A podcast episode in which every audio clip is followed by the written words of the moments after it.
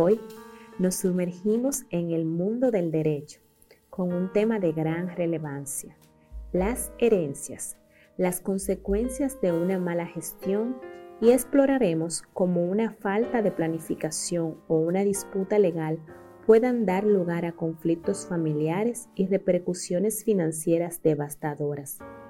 Ofreceremos consejos prácticos para evitar problemas y cómo abordar las diferencias y resolver los conflictos de manera pacífica y justa. Sé parte de este viaje de sabiduría jurídica y búsqueda de soluciones legales con nuestra experta Yesenia Padilla en este episodio de Women's Talk.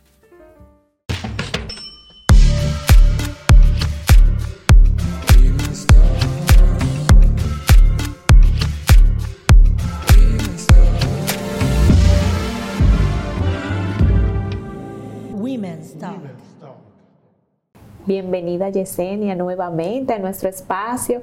Siempre que llegas aquí estamos preparados para aprender un montón, para ver lo mal que estamos, para ver también cómo solucionar aquellas cosas que hemos identificado. Entonces a mí me encanta porque yo sé que hay muchos aspectos que la población como general no los conoce y son cosas que realmente afectan tu diario vivir, tu seguridad y las cosas que has construido con el paso del tiempo. Así que más que bienvenida. Como siempre, feliz de acompañarles, de estar acá contigo, de compartir, de también aprender, ¿por qué no?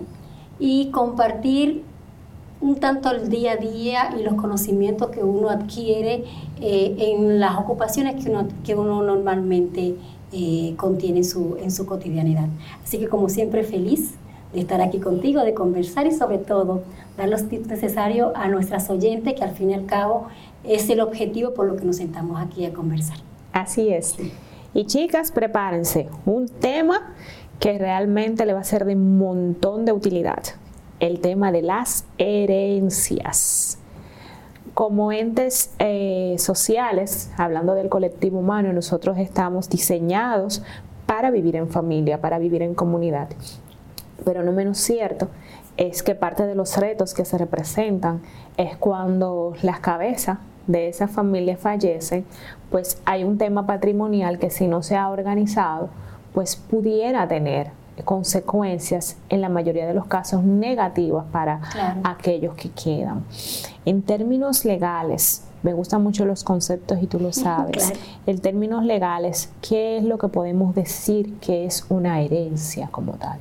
Bueno, la herencia la podemos eh, definir o denominar como el acto traslativo de propiedad de un titular de derecho, cualquiera que fuese, que fallece hacia su continuador jurídico, que en este caso pudieran ser en primer orden los hijos, mamá, papá, hermanos y demás familiares colaterales, haciendo el hincapié de que los esposos nunca heredan.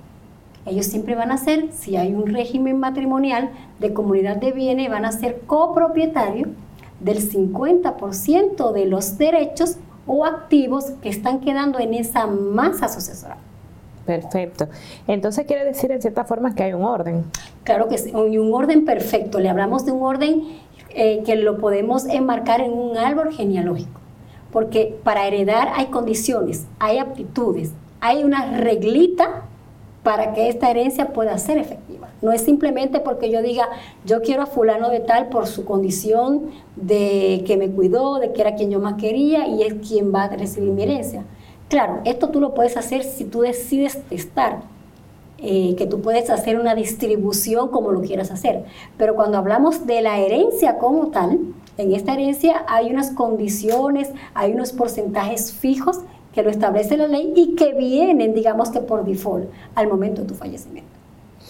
Y en ese sentido, eh, ¿cuáles son, digamos, que las diferencias más notorias cuando yo hago, decido hacer un testamento, que pues lo hago, digamos que a, mi gusto, y cuando yo no hago nada, y entonces tiene que ser los principios legales que estén preestablecidos? Bueno, eh, el código te establece dos condiciones en, al momento de tu fallecer. Tú mueres intestato, que eso significa que tú falleciste y no dejaste un testamento con tu última voluntad. No veamos al testamento solo por un efecto de repartir activos. Se habla de las últimas o últimas voluntades de, un, de una persona que ya está o que está visualizando qué va a pasar luego de su fallecimiento. Cuando hablamos de las últimas voluntades, no solamente decir te dejo tal cosa o te dejo tal activo, también habla de las responsabilidades, de que esta casa la tendrá que administrar hasta tal tiempo fulano de tal. O sea, no solamente veamos que se entrega, como también hay unas condiciones. También hay condiciones. Por eso se habla de que cuando hay una herencia, tú puedes esa herencia recibirla a reserva. Y tú dices, ¿y por qué a reserva? Sí, porque si no me conviene recibir esa herencia, yo digo, mira, espérate, yo vi la responsabilidad demasiado grande y yo me niego a recibirla. Y aunque esté en un testamento, no te corresponde. Tú haces tu correspondiente procedimiento para esa reserva convertirla en una negatividad y no recibir lo que, los términos que estén en esa última voluntad del testador. O sea, el testamento tiene una misticidad, una solemnidad que muchas veces la vemos en las películas o en las novelas, pero que realmente existe. De que realmente lo vemos poco, pero existe.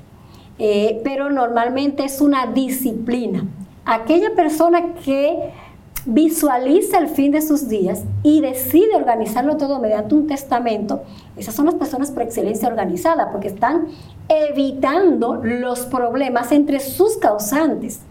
Y obviamente si decide llanamente morir sin dejar ningún tipo de organización, entonces sí viene el sistema judicial a organizar con un juez que va a determinar quiénes van a ser los sucesores, va a determinar quiénes son sus continuadores jurídicos y adicionalmente a determinarlo, a decir cómo será esa repartición, que es lo que le llamamos la partición de bienes. ¿Qué pasa en caso del que el fallecido, que no haya hecho un testamento, resulta que tampoco tiene hijos? En ese caso, ¿quién sería su continuador jurídico? En este caso, eh, el Código Civil, que es quien regula el tema de las sucesiones, es muy claro. en, la en el primer orden tienes a los hijos.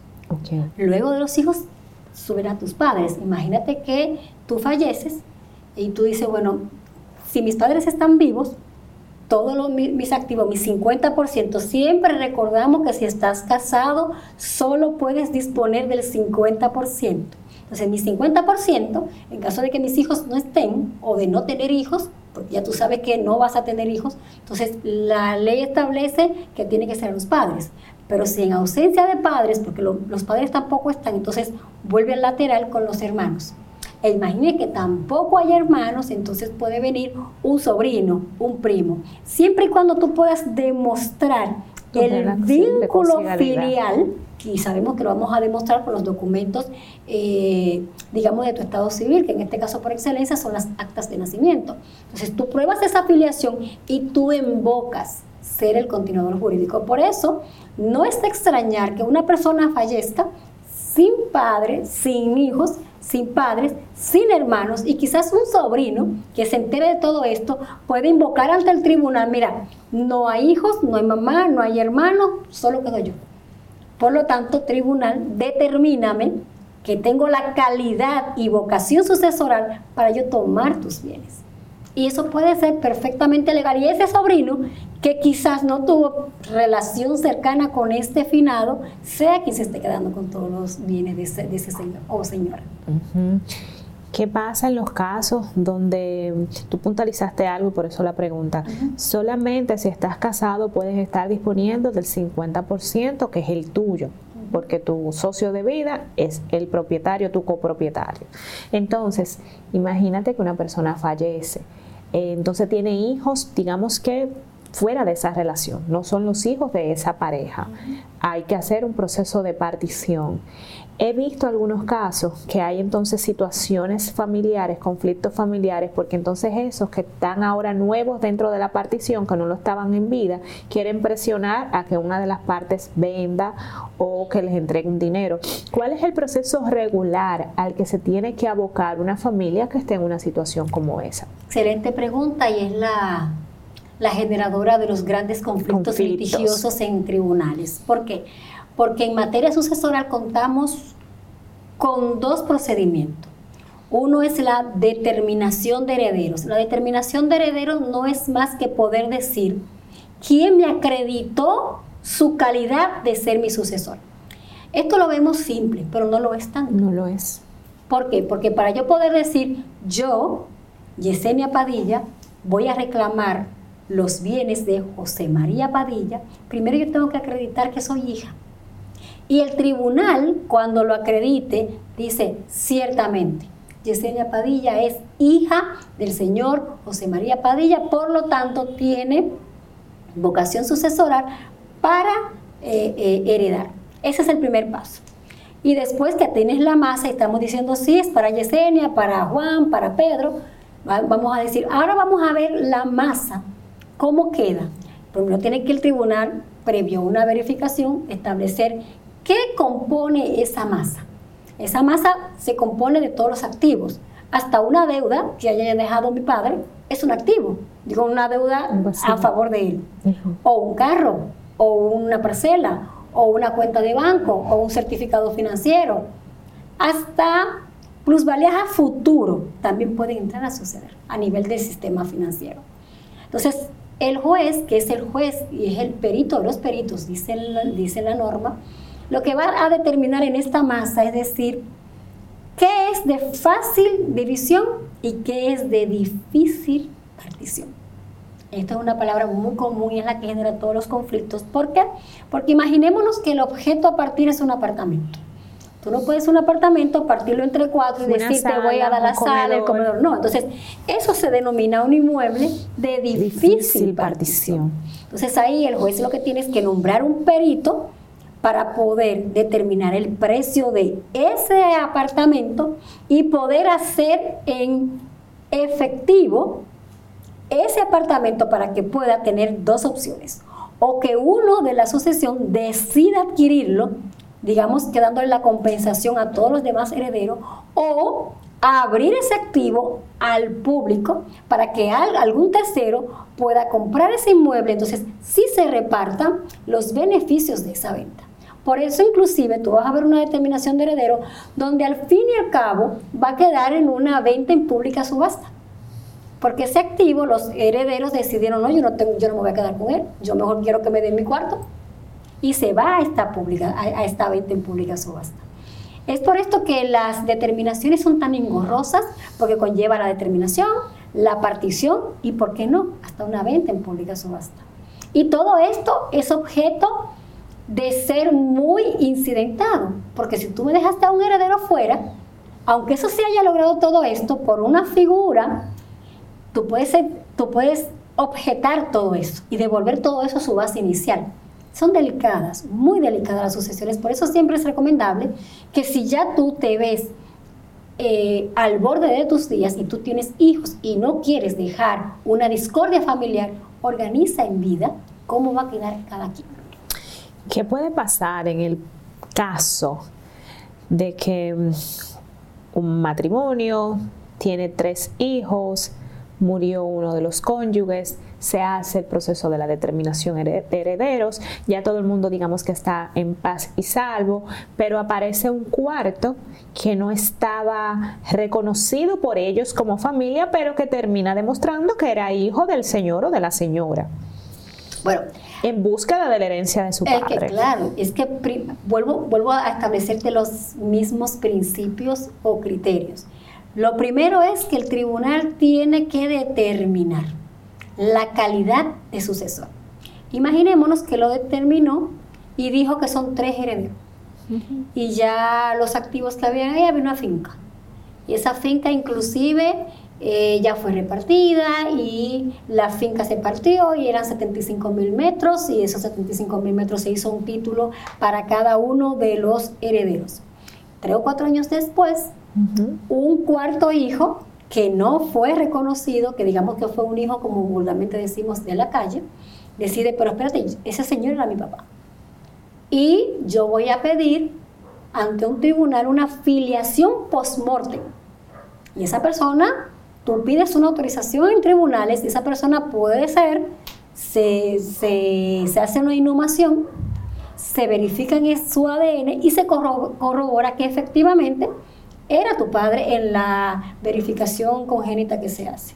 Ya con este documento tú abres una acción ante los tribunales que le llamamos tercería.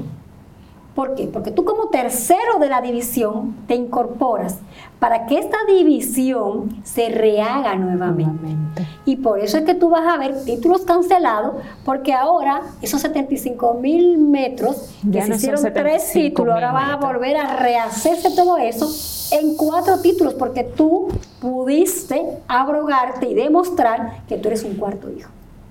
Eso se ha visto muchas veces. Es un proceso larguísimo, muy incidentable, pero puede pasar. En el caso de una persona que sí se organice y que quiera irse por la vía de hacer un testamento, el testamento le da la libertad de poder distribuir sus bienes como le parezca, pudiera tomar la decisión de dejar a alguno de los hijos fuera de la herencia. Mira, el testamento sí te da la libertad de tú organizar en función a como a ti te parezca, porque tú eres el testador, tú eres el dueño. Ahora bien, hay una restricción.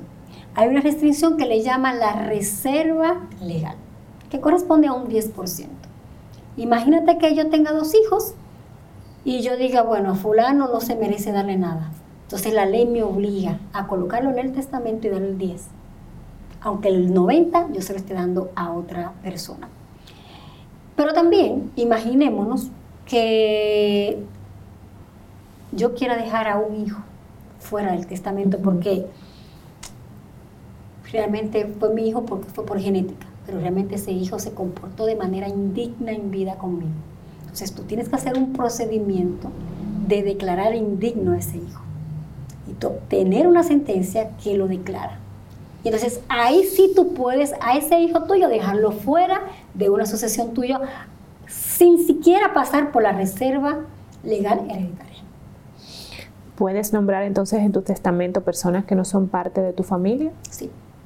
Y puedes también lograr eh, eh, determinar o designar albaceas, que sean personas que se van a encargar de administrar cómo se va a repartir esos activos o, por qué no, cómo reservas van a continuar esos activos produciendo y en manos de quién van a estar eso que mencionas último es un caso muy interesante. De hecho, yo eh, tuve un cliente con un caso similar que él decía, sí, pues yo tengo estos activos que están para producir esta, ese nivel de liquidez yo tengo dos hijas, yo se lo voy a dejar a mis hijas. Sin embargo, durante 30 años, ellas no lo pueden vender el albacea va a ser tal compañía, se va a encargar de las rentas de esos activos y le van a entregar el 50% de los fondos en manos de fulana, el 50% de los fondos en manos de fulana.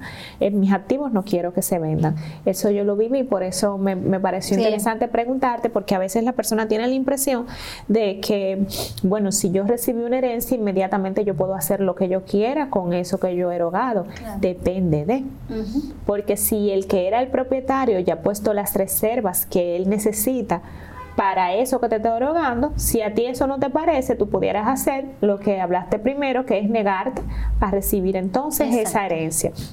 En función a lo que me comentabas inicialmente, quiere eso decir que yo pudiera tomar la decisión de dejarle mis recursos, por ejemplo, a una fundación, a una causa, siempre y cuando deje el 10%. Ese 10% a mis continuadores jurídicos legales. Ese 10% puede ser global o tiene que ser por persona? Me explico.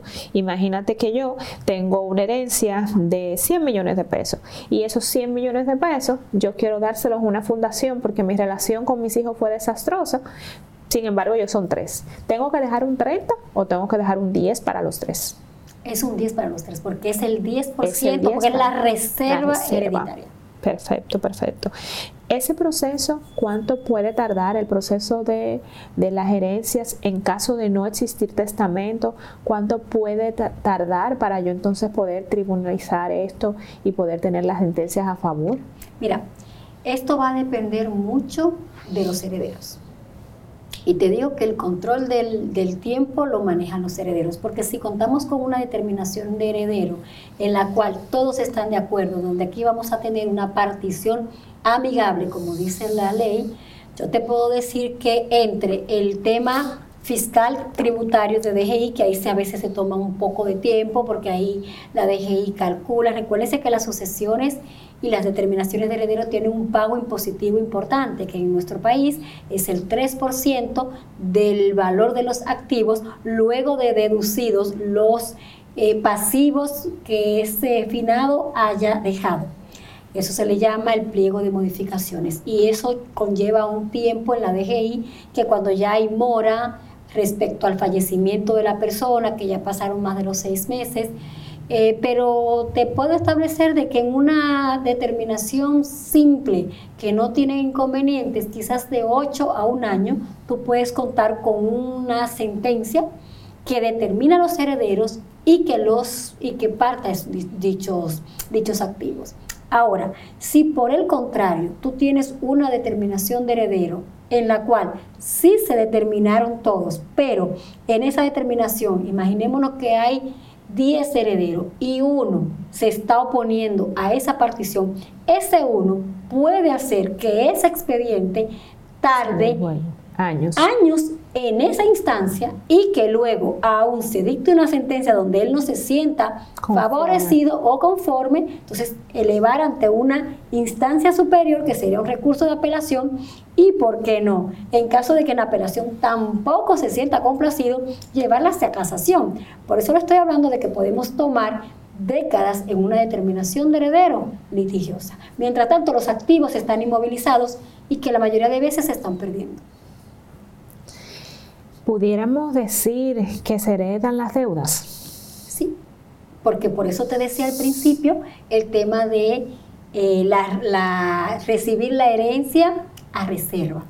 Porque que tú vas a decir, bueno, que hay un conjunto de activos y pasivos. Pero si yo hago un conglomerado, yo veo que aquí hay más deudas, que, que activos, ¿para qué yo quiero eso? Entonces tú la vas a declinar, tú la vas a rechazar. ¿Por qué? Porque no solo se van a heredar los activos, también se heredan los pasivos. En ese caso, pongamos un escenario para que la gente pueda entender fácilmente. Imaginémonos que se compró una propiedad con un préstamo bancario. Se muere la persona. Existe una propiedad, pero también existe el préstamo sobre esa propiedad. Vienen los herederos. Imaginémonos que están en un proceso litigioso de la determinación, que no se ponen de acuerdo sin verificar el tema de la deuda, descuidan el tema de la deuda. ¿Puede el acreedor en el proceso que se está haciendo la determinación hacer la ejecución de su propiedad? Mira, ahí tengo que hacerte unas precisiones. Precisiones que es importante para evitar confusiones.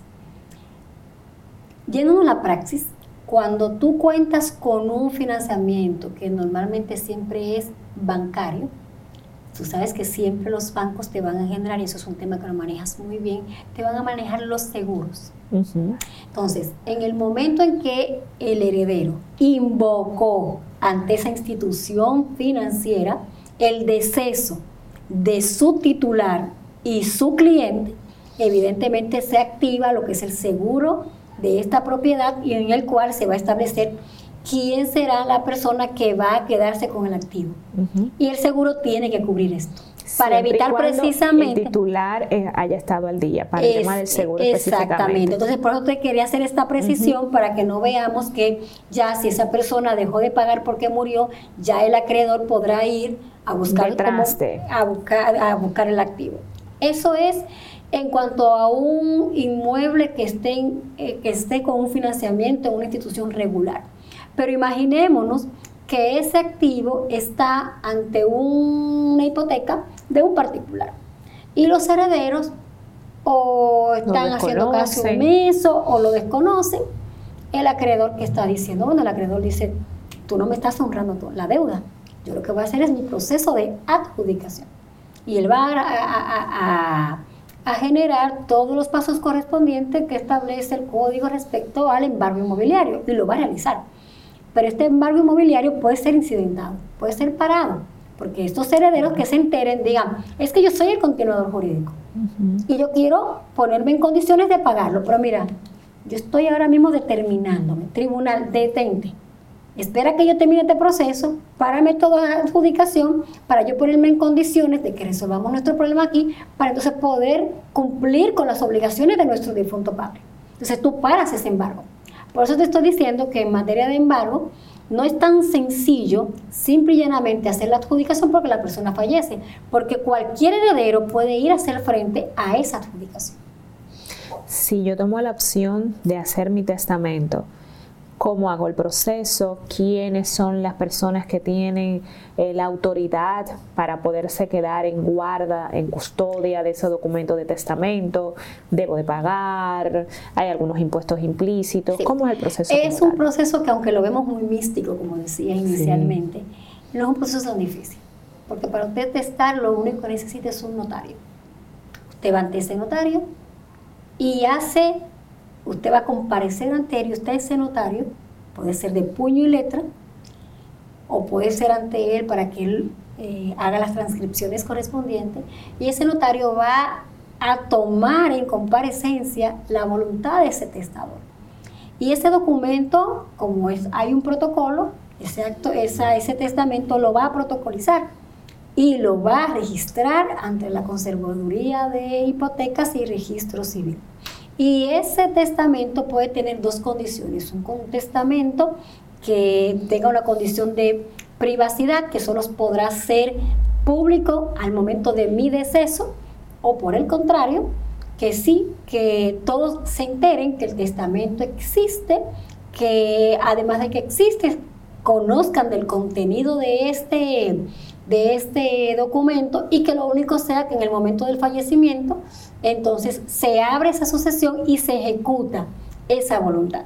En cuanto al tema impositivo, digamos que mientras la persona está viva, mm, eh, los montos son eh, eh, irrisorios, porque simplemente es pagarle al notario, que el notario tiene una tarifa que le va a cobrar y una tarifa que va a cobrar la conservaduría de hipoteca. Ahí los montos son muy suaves, por decirlo así, porque van a ser más correspondientes a tasas por servicio. Ahora, una vez si falleces, entonces ese testamento carga unos activos. Y respecto a esos activos, solo la DGI tiene un 3%. Del monto total del monto de esos activos. Sin contar con que si pasaron los seis meses, entonces va a cargar una mora con una tabla que la misma DGI es la que trabaja, que eso le va a ir cargando. Por lo tanto, mientras más años eh, se tarde en generarse y, pagarse esos, esos impuestos, la, la, la, carga va a ser enorme. Ha habido momentos donde una carga impositiva tan grande que supera, el, valor, de mercado del activo que esté. Así es. Incluso he visto, que es algo que me, llamó la atención en su momento, que puede darse el caso de que ya esos activos tenían deudas pendientes a nivel impositiva.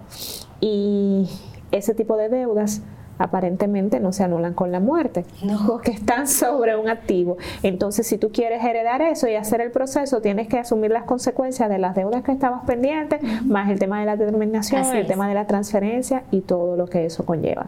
Así que no es un proceso tan romántico. No, no, no es romántico para nada. Además, prepárate a luchar, porque que tú tienes a la institución fiscal que su objetivo es cobrar.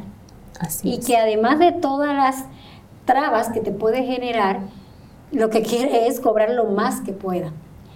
Y luego entonces después que tú puedes salir de ahí, entonces tú te vas a ir a una institución que en este caso va a depender si, hay, si es eh, inmueble, pues te va a ir al Tribunal Natural de la, de la Cosa, que es la jurisdicción inmobiliaria, o en caso contrario se iría al Tribunal Ordinario que lo componen los tribunales civiles del país. Como quiera que sea, tienes que pasar por la figura de un juez y acreditar todo esto.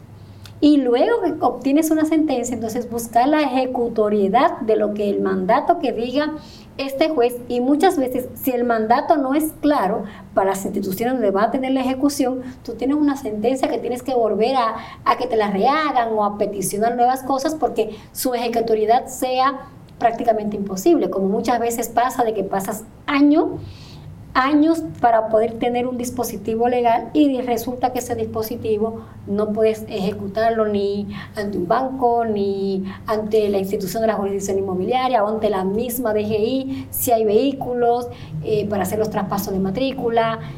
Eh, eh, es, es engorroso el procedimiento.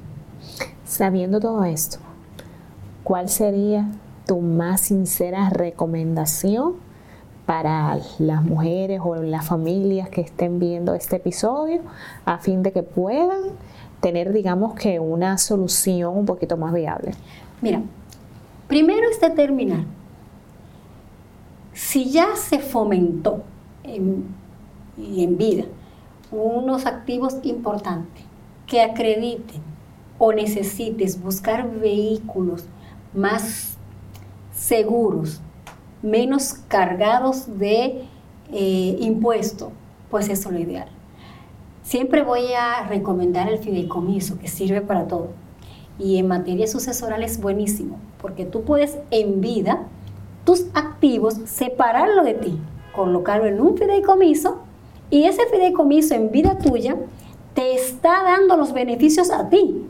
Y simplemente el mismo fideicomiso va a decir, y una vez yo fallezca, a la fiduciaria administradora está diciendo, mira, lo que pase de ahí se va a quedar en un patrimonio fideicomitido, en un, fideicomiso que se cree a esos fines, pero los beneficios ahora se los vamos a pasar a la Fundación X, se lo vamos a pasar a mi hijo tal, mi hijo tal y mi hijo tal.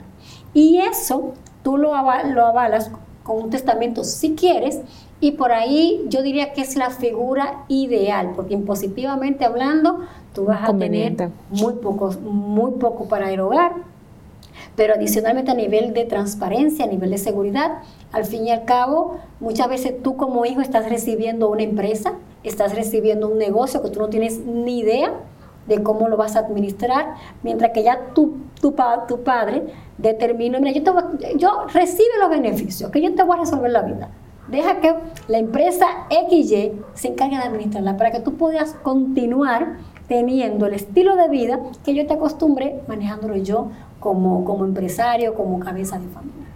Yo recomiendo el fideicomiso, pero también en caso de que no quieras acceder a esta figura porque en nuestro país es relativamente nueva, haz el testamento, que ya lo conversamos hace un rato. Pero si no quieres establecer el testamento, bueno, pues también tenemos figuras como las sociedades comerciales coloca todo en una sociedad comercial y reparte las acciones u cuotas sociales entre tus hijos. Y también te vas a evitar un costo impositivo importante. Y ya es la empresa la titular de todo esto. Y se evita la titularidad de activos a nombre personal o físico, que al fin y al cabo es un peligro. Así es.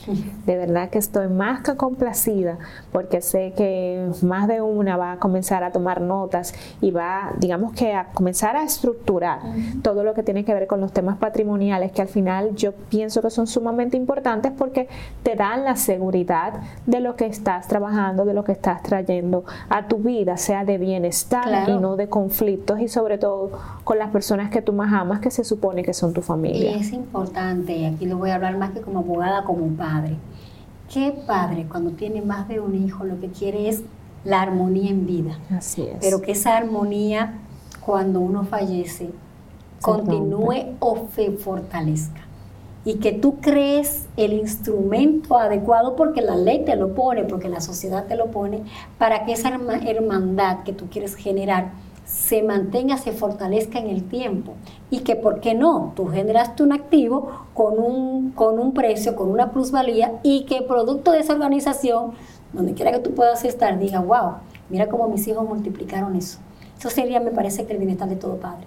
Entonces hagámoslo, hagámoslo de manera organizada y tenemos mucho tiempo que es la vida que uno tiene. Así es, muchísimas gracias por acompañarme a desarrollar este tema tan bonito.